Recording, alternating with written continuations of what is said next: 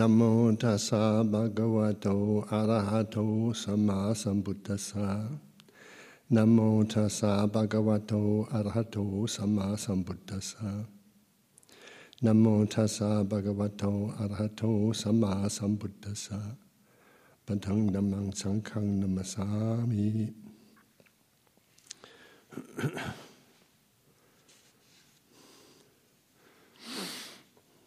I start, I'd like to apologise. I, I, I get, uh, so I've come up here to Amaravati. I sometimes get, I've got a dust allergy through working with chemicals, too much in my life with art. So I've sort of got damage. And occasionally what will happen is something that will trigger off that allergy. So I have quite a strong reaction. So if I fall off this tamad, I'm not dead. It's because I've had three pills today. I've fallen asleep.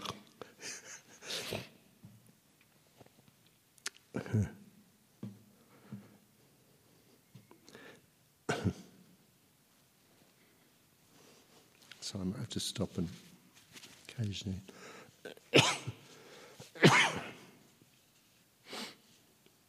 Something you get used to. I, I was. Um, it sort of came on really when I was 60, so it's been going 15 years now.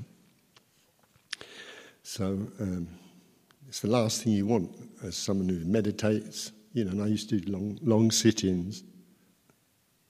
The whole thing is being, and then it's choo choo choo and all this. So, but um, I've learnt to use it. You know, and then then um, sometimes I sit. I like getting up early in the morning when I was down in Devon.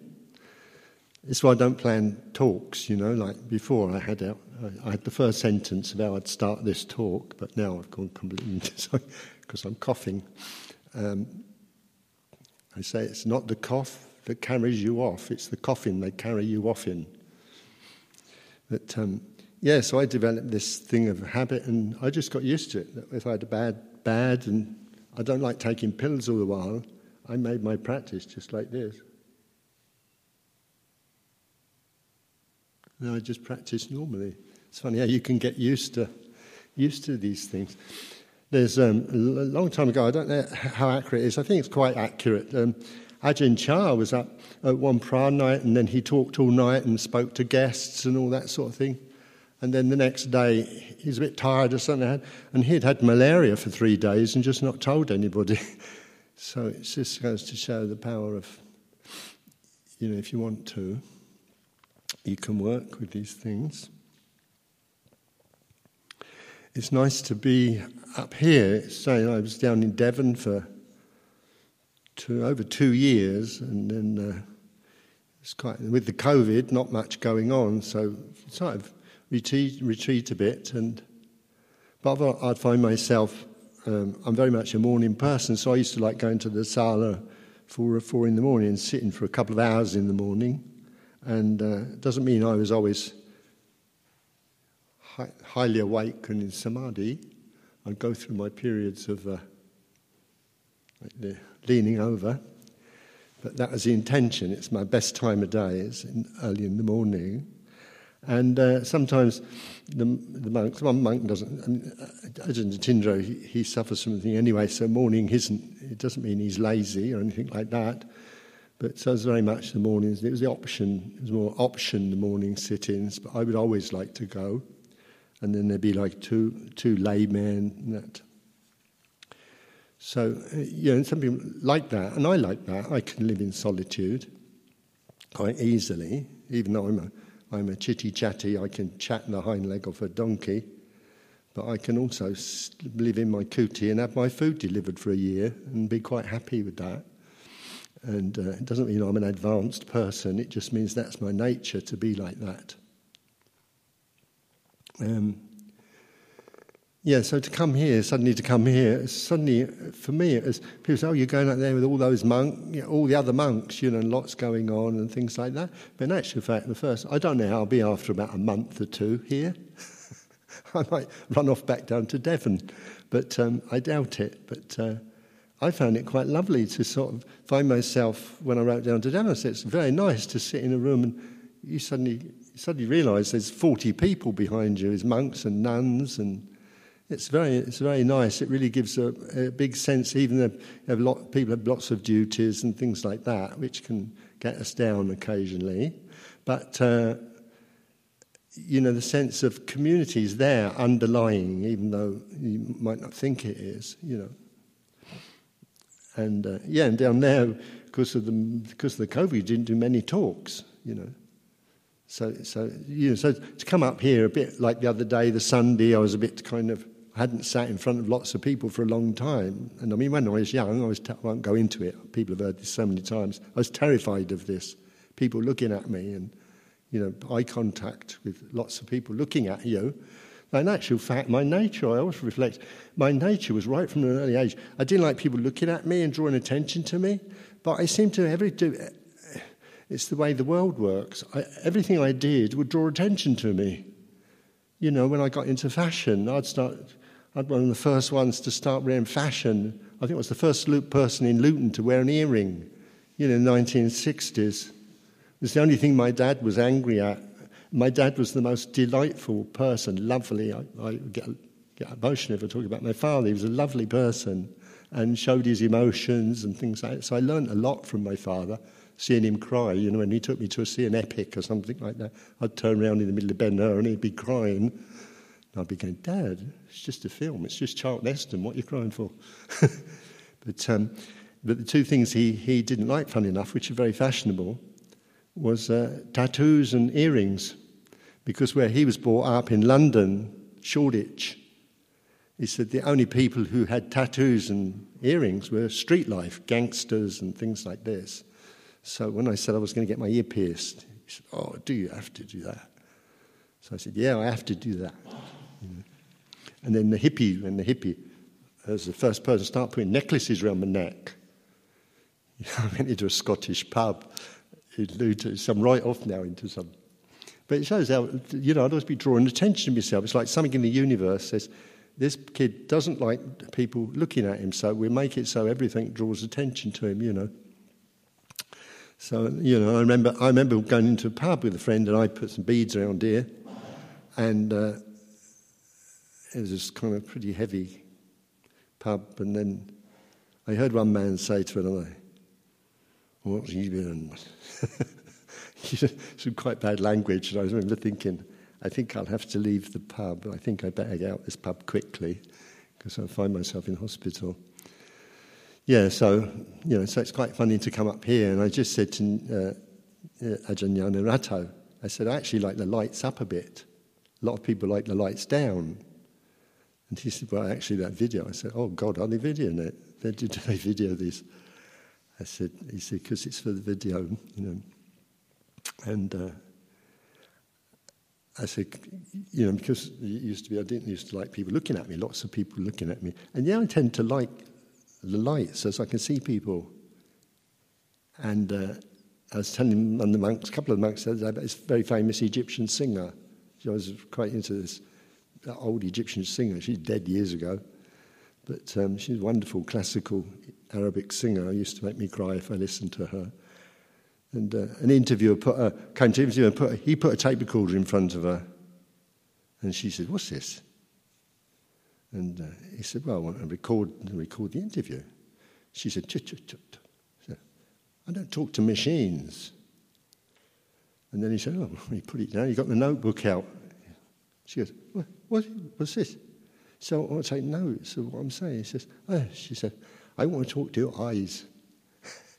very, very lovely. So this, and, and, with me, like I got a microphone here, but um, you know, it's like this video. Now people are teaching on video where parents are doing wonderful. You know, people are teaching thousands of people, and it's very, very nice. But it's something I, I of, oh.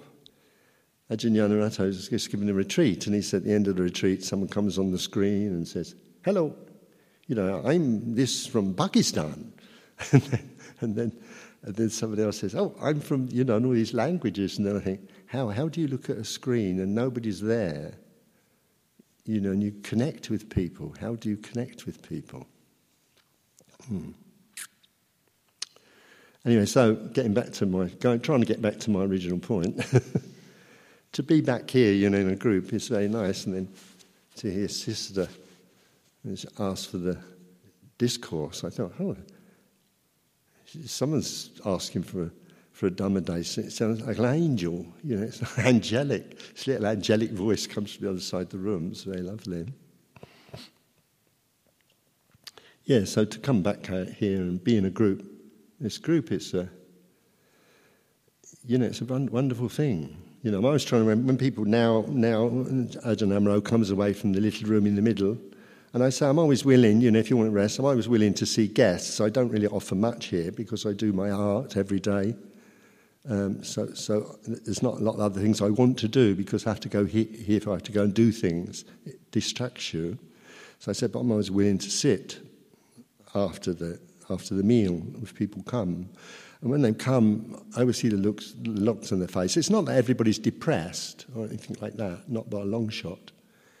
But I always try to, try to, and even more so in these very confused days in the world, this time of confusion in the world, um, I'm always trying to impress people to really reflect on, um, on their goodness that they bring, you know.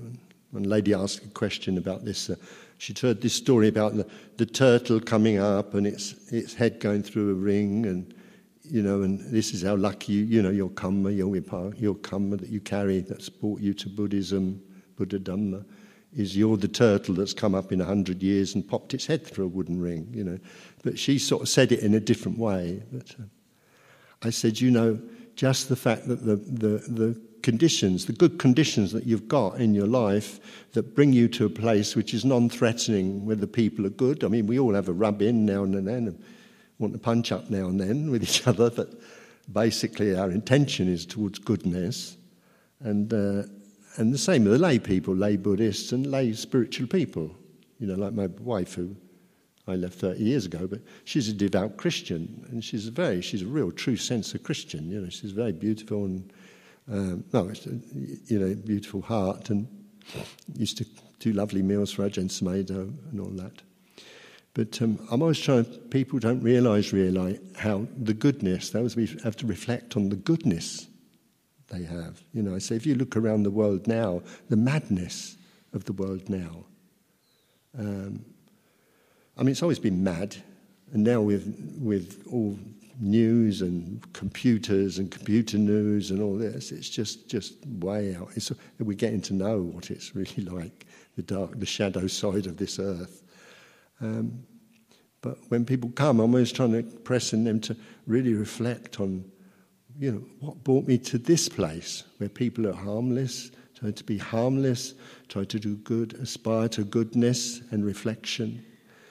But most people, they carry a lot of good in them most ordinary people carry a lot of good in them, but because it's familiar with them, it becomes they're kind of blind to their goodness, so they only see their, their faults, you know, and their shortcomings. You know, come and say, I don't, I don't meditate very much, Ajahn, and and all that, and. Uh, I try, and, I try and encourage them, and I'm always trying to get people to reflect on their goodness, you know, their goodness of their life.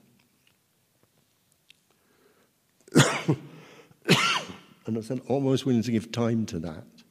You know, somebody came today, you don't know them, but so I can mention somebody, which was more pro- more confidential because nobody knows them. And the daughter, they started talking, and then I said, I don't know how it came up, but it, it came up that the daughter had a condition which I had when I was young, badly. And as soon as she heard it, and I sort of said, Oh, I had that condition. And uh, when it's something like that, and I can see the daughter's in great, 16 or 17, a lot of distress and having medication and things. And as soon as, as, soon as they re- acknowledged that this monk had this thing, the mother started, get me now, I'll start crying in a minute. The mother started crying, you know.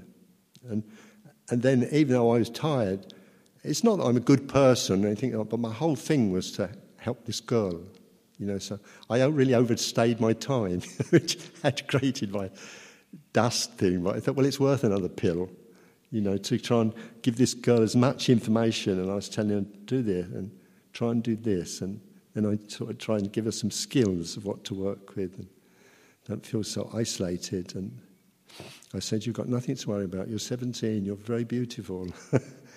There's no need to carry all this stuff. So this is what I, what, what I do. So much, so much negativity, and this thing. And I always try to encourage people to take their attention away from what they don't want and move it towards they, what they want. Something I've often mentioned it on talks. I always mention it on retreats. You know, you've got the law of the law of attraction and it's kind of read a bit wrong. You know, they always say that, oh, if I think about a Ferrari or a lot of money enough, I'll get it. And it doesn't work like that. It means that the mind, the tanha, the creative side, this, this under our personality, our normal person, what I call, we say personality, but I like to call it person reality, my person reality, the reality my person creates. Under that, there's the law, the laws, the natural laws of the, the way we work. This is paticca samuppada and tanha, this, this which creates, and comes to be and creates. Um, that's functioning totally different. And I always try to tell people when you, you have things that you don't want, so you think, I don't want that, the desire to get rid of. I said, but I'm always saying, look, desire is desire, and your personality might not want that. But under the, in the realm of what comes to be and passes away, that doesn't recognize that. It just recognizes the movement towards desire. And it goes, I can create that. So the more you don't want a thing, the more you draw it to you. And this is, this is part of the law of attraction. But people don't mention this aspect of it. you know, it's very important because the desire to get rid of is the same as the desire to get. It creates a world. That's why people get into relationships. They, you know, they, they, they, keep having a relationship, but the next person they have a relationship's got the same terrible qualities as the one they just had, if they had a bad relationship, you know. So I'm always, when people come, I always encourage them, if they talk about their problems, I always say, look, I always don't desire to get rid of confusion. I want to get rid of confusion. So the, the being, the nature of the world, of coming to be, that goes, I can create confusion, is finding themselves always confused because it's generating it, even though our personality aspect doesn't want it. So we're saying instead of trying to get rid of all that, pushing that away, desire to get rid of, I always say, I'd like not to have confusion. So then it's desire. The desire is pushing the other way. So then, then that's, uh, I'd like to be more peaceful. Say, I'd like to be more peaceful. So then on that other level, it's going, I can create peace. So then the mind, your, na- your nature, naturally finds, finds ways of creating peace. It isn't that you think, I want to be peaceful, and suddenly one day you're incredibly peaceful. Like if I want a Ferrari, so, you know, in a few weeks I'll get a Ferrari if I think about it enough. No, you have to go and get a job and get a job that'll buy you a Ferrari or phone up Musk, what's his name? Say, look, you've got plenty of money. You know, nick me a Ferrari or send me a nice Ferrari. Someone was encouraging people and reflecting this goodness to be good. And, and the goodness that brings them here. We're very much blind. Not all you people in here. I'm sure you've got your dark side. I got my shadow. I know I've got um, dodgy bits. But the, the, the, the, what you've brought here is incredible when you look around the world, especially this time. This time. I mean, now everybody's involved in, I won't get into it, identity politics is very strong now. And everybody thinks, well, the identity politics, you know, my identity. And people think, well, we're very liberal. Everything should be really open and liberal and how I feel and how I should. And I don't deny this. You can be whatever, everybody can be whatever you like. I'll accept whatever you want to be whatever, whatever my, you know, whatever the delusion someone carries, I'll do it, but just don't get me to agree that you are that, you know. But, but, and then think, well, we're very liberal, and then, then uh, even in Buddhist circles, you know, because the Buddhists are meant to be really open and all this sort of thing. So, well, I'm very open and all that. But in actual fact, the Buddha's got nothing to do with what the Buddha taught. It's got nothing to do with identity politics. You know, it's, it's it, he taught to go beyond identity, see identity. You know, a, a, a psychology said to me, yeah, but you have to create a strong identity first. I said, yeah, but the identity you have to strong, identity is one with mindfulness. and discernment, not one that you think you are and then you cling to that. And, you know, I like, I like this uh, simile of a fist, you know, that, that um, am I getting heavy? Tell me if I'm getting heavy, I'll crack a joke.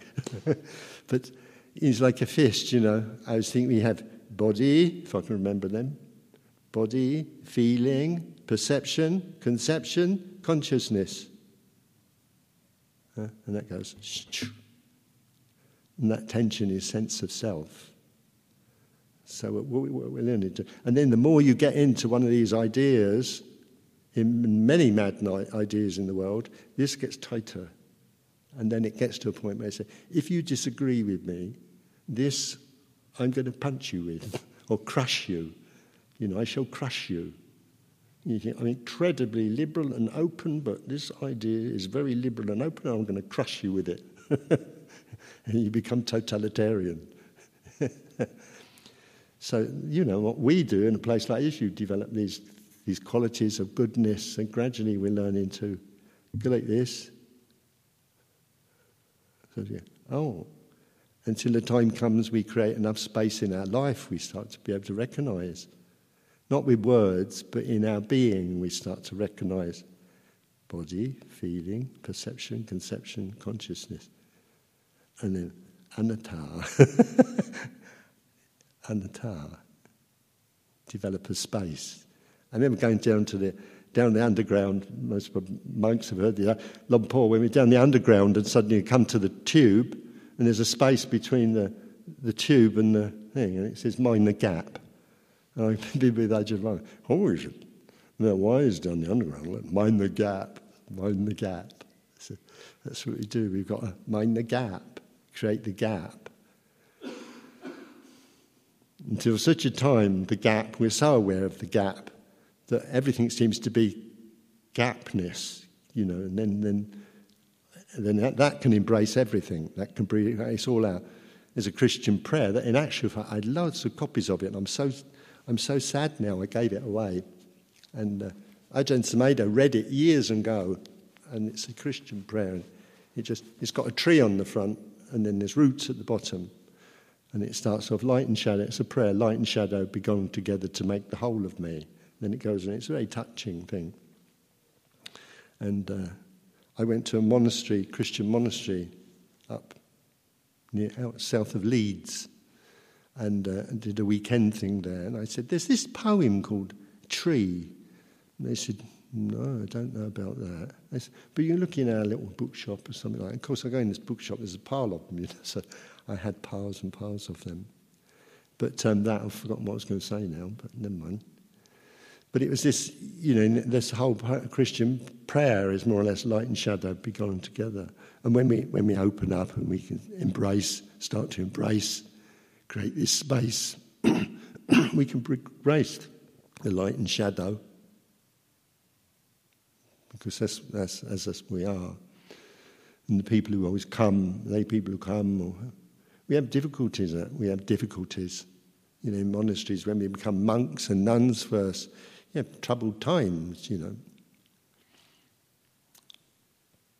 which make, makes us question and things like that. Difficult times, we're in relationships.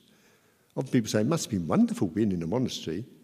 And I say, well, I came out of a marriage with one person and I married 40, you know. You know, I mean, we're not in close, we don't go to bed, all do, we've got separate rooms and all that, but I said, we still have the problems, still have the problems, personality problems. I wrote to my brother once, and someone might have heard me say this before, because I thought it was a good line and it came from me, so I'm going to repeat it. And uh, I wrote a long letter to my brother once in response to something, and he's a very lovely, good person. And um, I said, We're creatures of the earth, and like the earth, it often takes heat and pressure to create a diamond. For, for the earth to create diamonds, it, it takes heat and pressure over millions of years. And for us, sometimes the hottest times in our monastic life or the difficult times we go through, if we are patient with them, and we've all been through them, I've been through them, um, if we're patient, allow them, suddenly they'll burst forth and suddenly a diamond appears. But it's not something you can work out. It's not something we can work out with our head. can't work it out in the brain, thinking. It's something we have to we have to relax and open to. There's a, a, the whole realm of knowledge which just arises out of a, a font of knowledge. And what it is is where we're surrendering. We're surrendering to the world, surrendering to the way the universe works, or the way the Dhamma works. And in return, it's bringing forth clearer seeing, and that clearer seeing, that, so that's panya, that clearer seeing comes by itself. In, you know, I know people who've, who've, been on retreats and they meditate all day and then think, can't get anywhere, I sit there all day. And then suddenly, you know, first, first kind of method I used to do many years ago, and, uh, then they said they'd gone into gone to get, get a shower or something like that, and gone for a bar of soap and in the distance of that bar of soap, suddenly they see their arm created, literally created in the moment. What we, we do, we're learning to relax. I was going to start this talk, actually, if it's a talk or, or ramble, ramble, ramble through my thoughts, um, was that usually when I sit, I usually like there's a lovely, and I think I, some people have got the sheet of paper. I got permission to print it because it was so nice, and it was something from the Tibetan. And uh, it's kind of a long, long part, but I like the beginning. I sent a copy to someone who's very a Western monk, one of the more senior monks. He's not here, but he's always looked as very serious. And I, I sent him this, and he wrote back and he said, "Hell, that's the nicest, nicest thing I've read."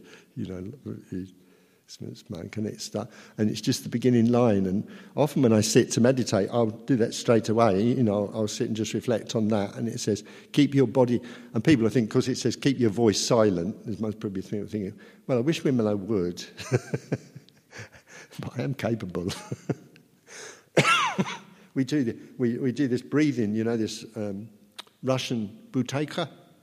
It says about taping your mouth so as you learn to breathe through your nose at night time.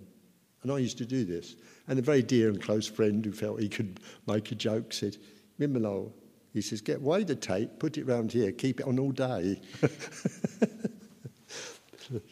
but um, yeah, so this, this thing from the Tibetan is, if I remember it word, the beginning of it, I, I get the feeling of it, so I don't think words well. It says, keep your body still, keep your voice silent. As to your mind, don't bind it.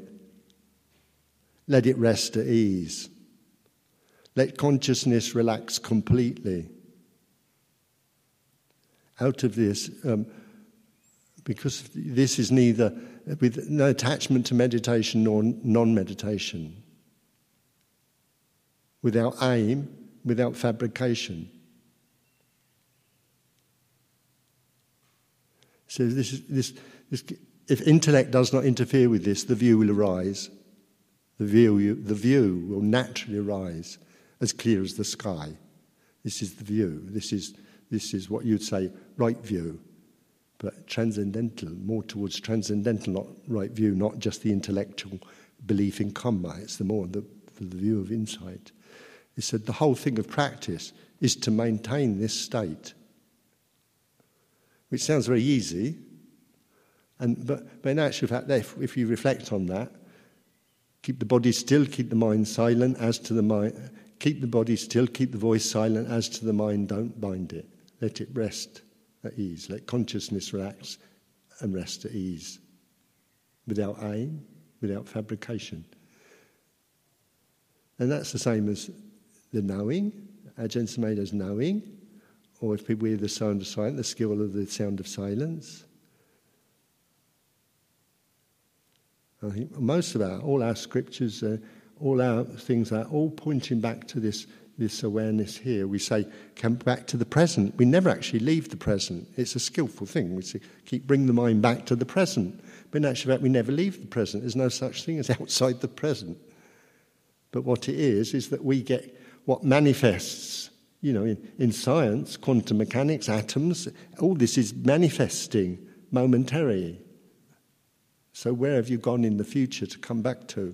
you're always here, but what happens is that we, what manifests in the moment, we, we, the mind attaches to, creates, and holds to, and builds on, projects out, projects out into the future.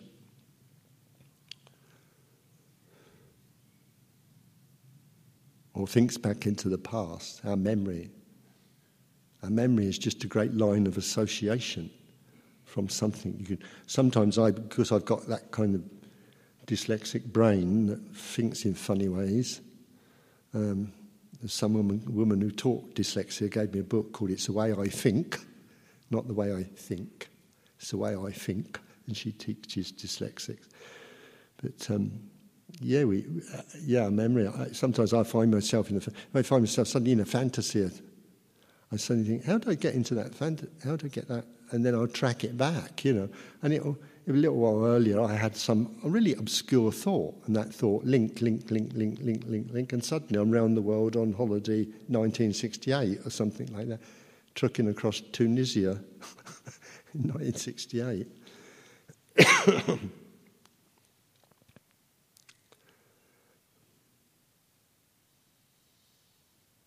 but that knowing, that's here in the present. It's where, it's where, it's where we always we are, we are. But we've got such refined concepts and things like that. I mean, we use these the skillful means like, you know, the natural mind in Zen. Oh, the natural mind, the normal mind is the enlightened mind. You know, not to my way of perceiving. It's like, you know, we're, we're like a fly like a fly on a window pane. We can see outside in a normal mind, got no, nothing going strong to take our distraction out of the outside.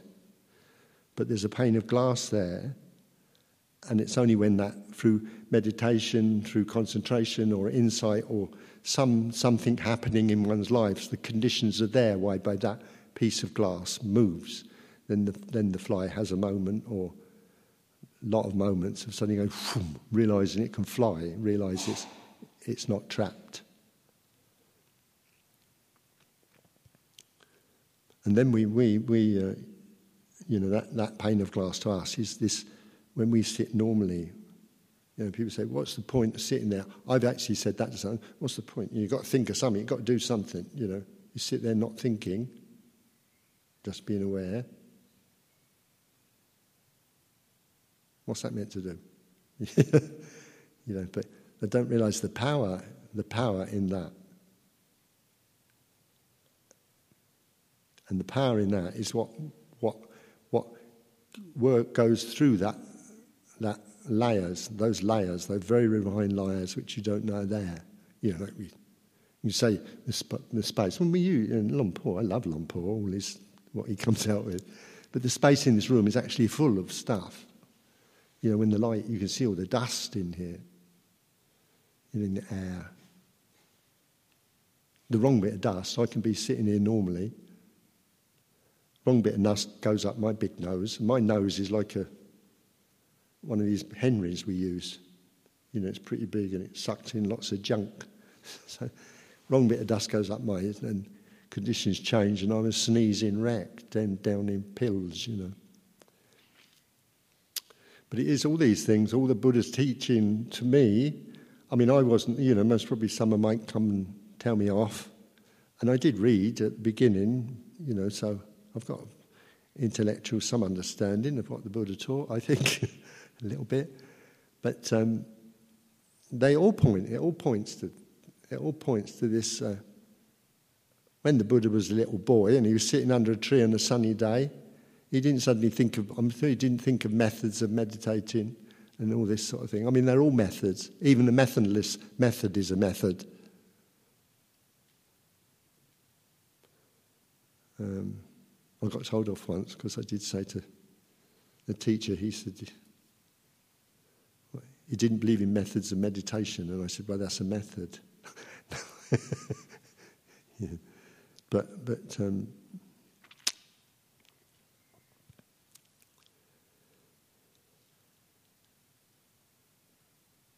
But yeah, when he was sitting under his, under his tree, sunny day, his dad's doing the ploughing according to the thing.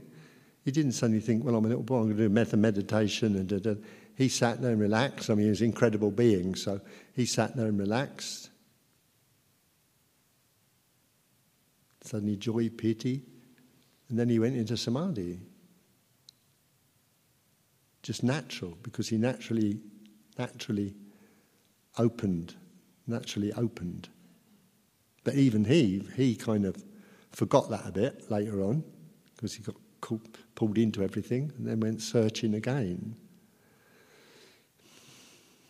Tried everything, as you all know.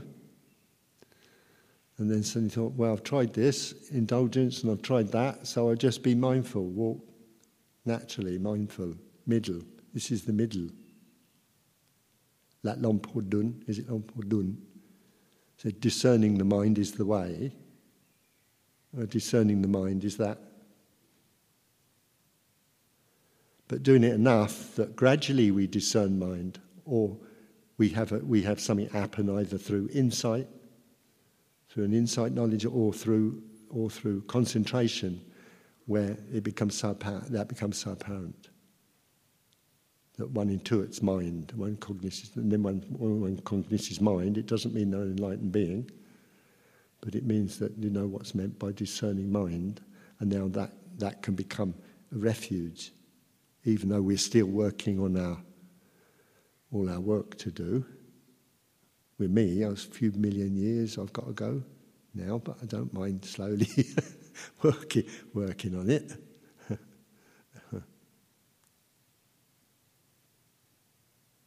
You have to be very patient.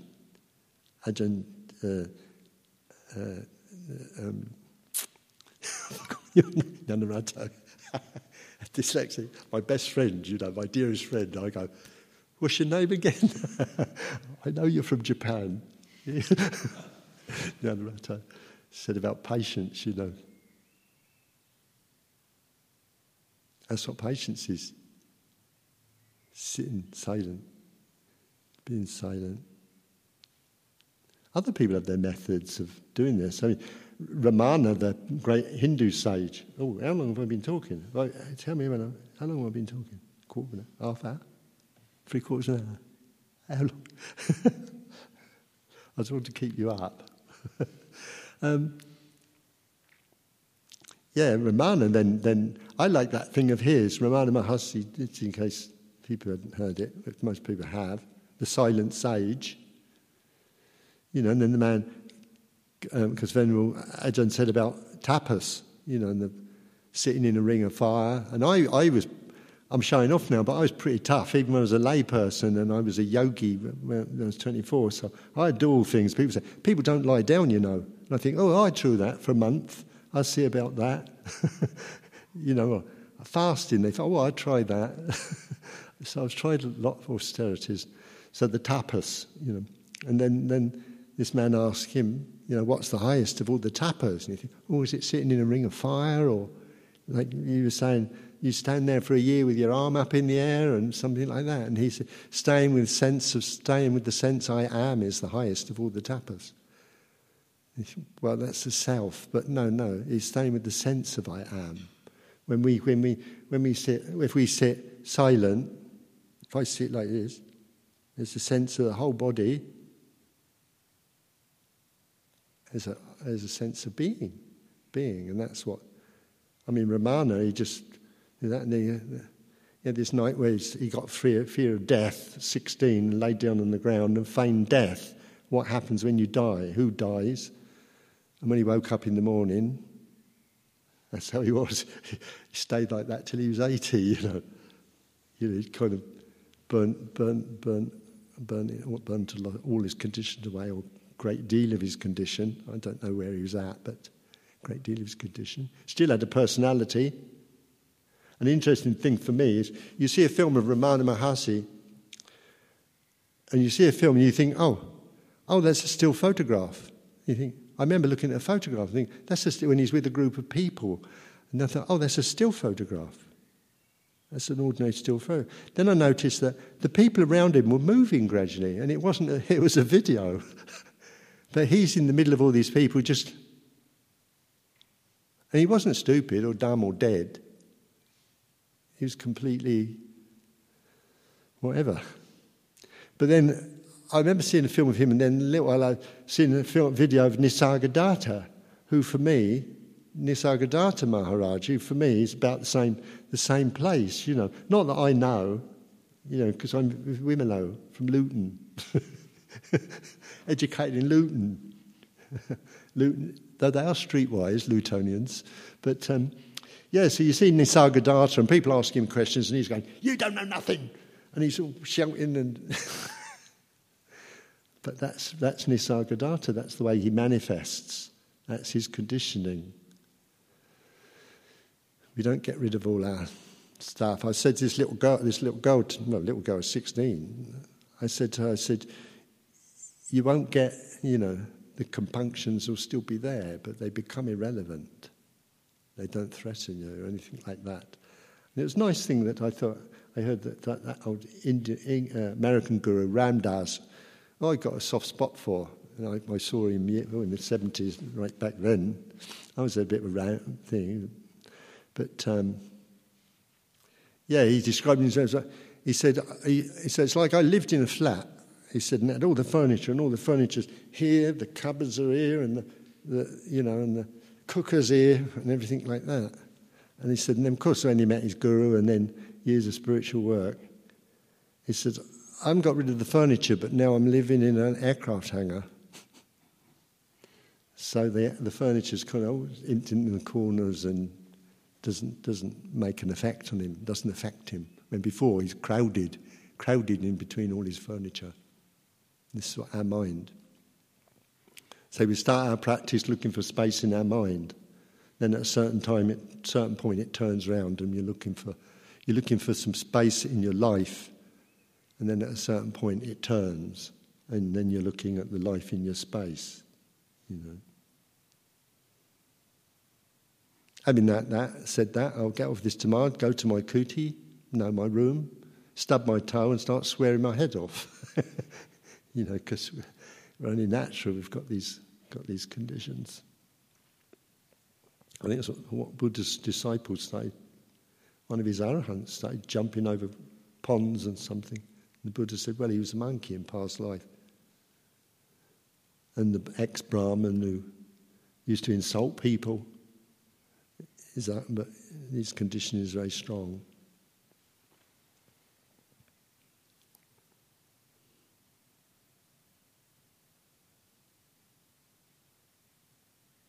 Yes, in the madness of this world. Hmm.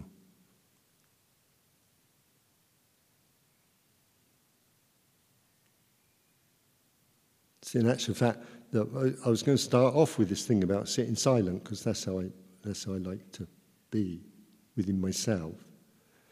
Um, then Ajahn Nyanarato mentioned the dying, and then I thought, well, I've had quite, quite a lot of reflections on. I was when you're my age, you start reflecting a lot on dying, and people come. And, and well, it's quite funny because after my son died year, years ago, and I'm, you know, it's gone, but but um, I seem to attract every time I sat in the sala, I seem to attract people who'd lost sons and children, and I thought, oh, it's funny, isn't it? I, that I seem to attract, you know. As soon as they'd heard, and then I said, well, I've lost a son, and then suddenly you, you've immediately got a connection, you know. But um, yeah, we think our life when we're. Another thing Ram Dass said, when his guru said, when, when you're young, you think your life will last forever. When you're old, you think it took a minute. My brother's now 80, getting a bit, you know, funny thing, how, you know, I remember I remember like yesterday playing bullfighting in our, in our bedroom. I had a cloth, he had a cloth, and I was a bull, and I ran at him, and he lifted the cloth out of the way, the sort of thing we used to do to each other, and I hit the wall, knocked myself senseless. But my parents weren't there. So he grabbed me up. He still brings it up, this. And uh, a few doors down the road was a doctor, so he rushed down, and I can remember he, he rushed down and he said, I remember I've killed my brother, I've killed my brother. You know, and I think, now he's 80, you know, he's 80, I'm 75. And it just goes like that. And I was saying, how our whole universe, you know, like I, I there's a thing, and I've, I have seen things on YouTube, you know, I'm, I'm vulnerable the same as everybody else. Um, our galaxy, our, our, our solar system, then our galaxy, and it's got another circle, then this, and then our universe is another circle with all stuff. You know, this telescope, this new telescope, they say it can see 13 billion years further back than we could before with the Hubble. And um, I like all this stuff, spacey stuff. And uh, but then it's like that's another universe, a ball. And most probably out there, there's millions of others just the same. We're part of some. Some my brother saying years ago, "Do you know? I think we're all on a piece of dust behind a picture frame somewhere." that was his theory.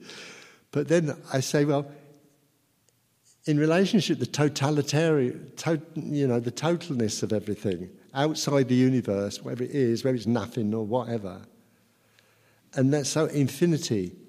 In relationship to us, in relationship to us, our whole universe is just a moment. You know, it's just a moment. And here we are. so I was thinking, so women, don't waste, don't waste time. I mean, I do waste time, but I'm always telling myself, don't waste time. So I'm going to stop there. I wish you all peace and happiness. Reflect on your goodness.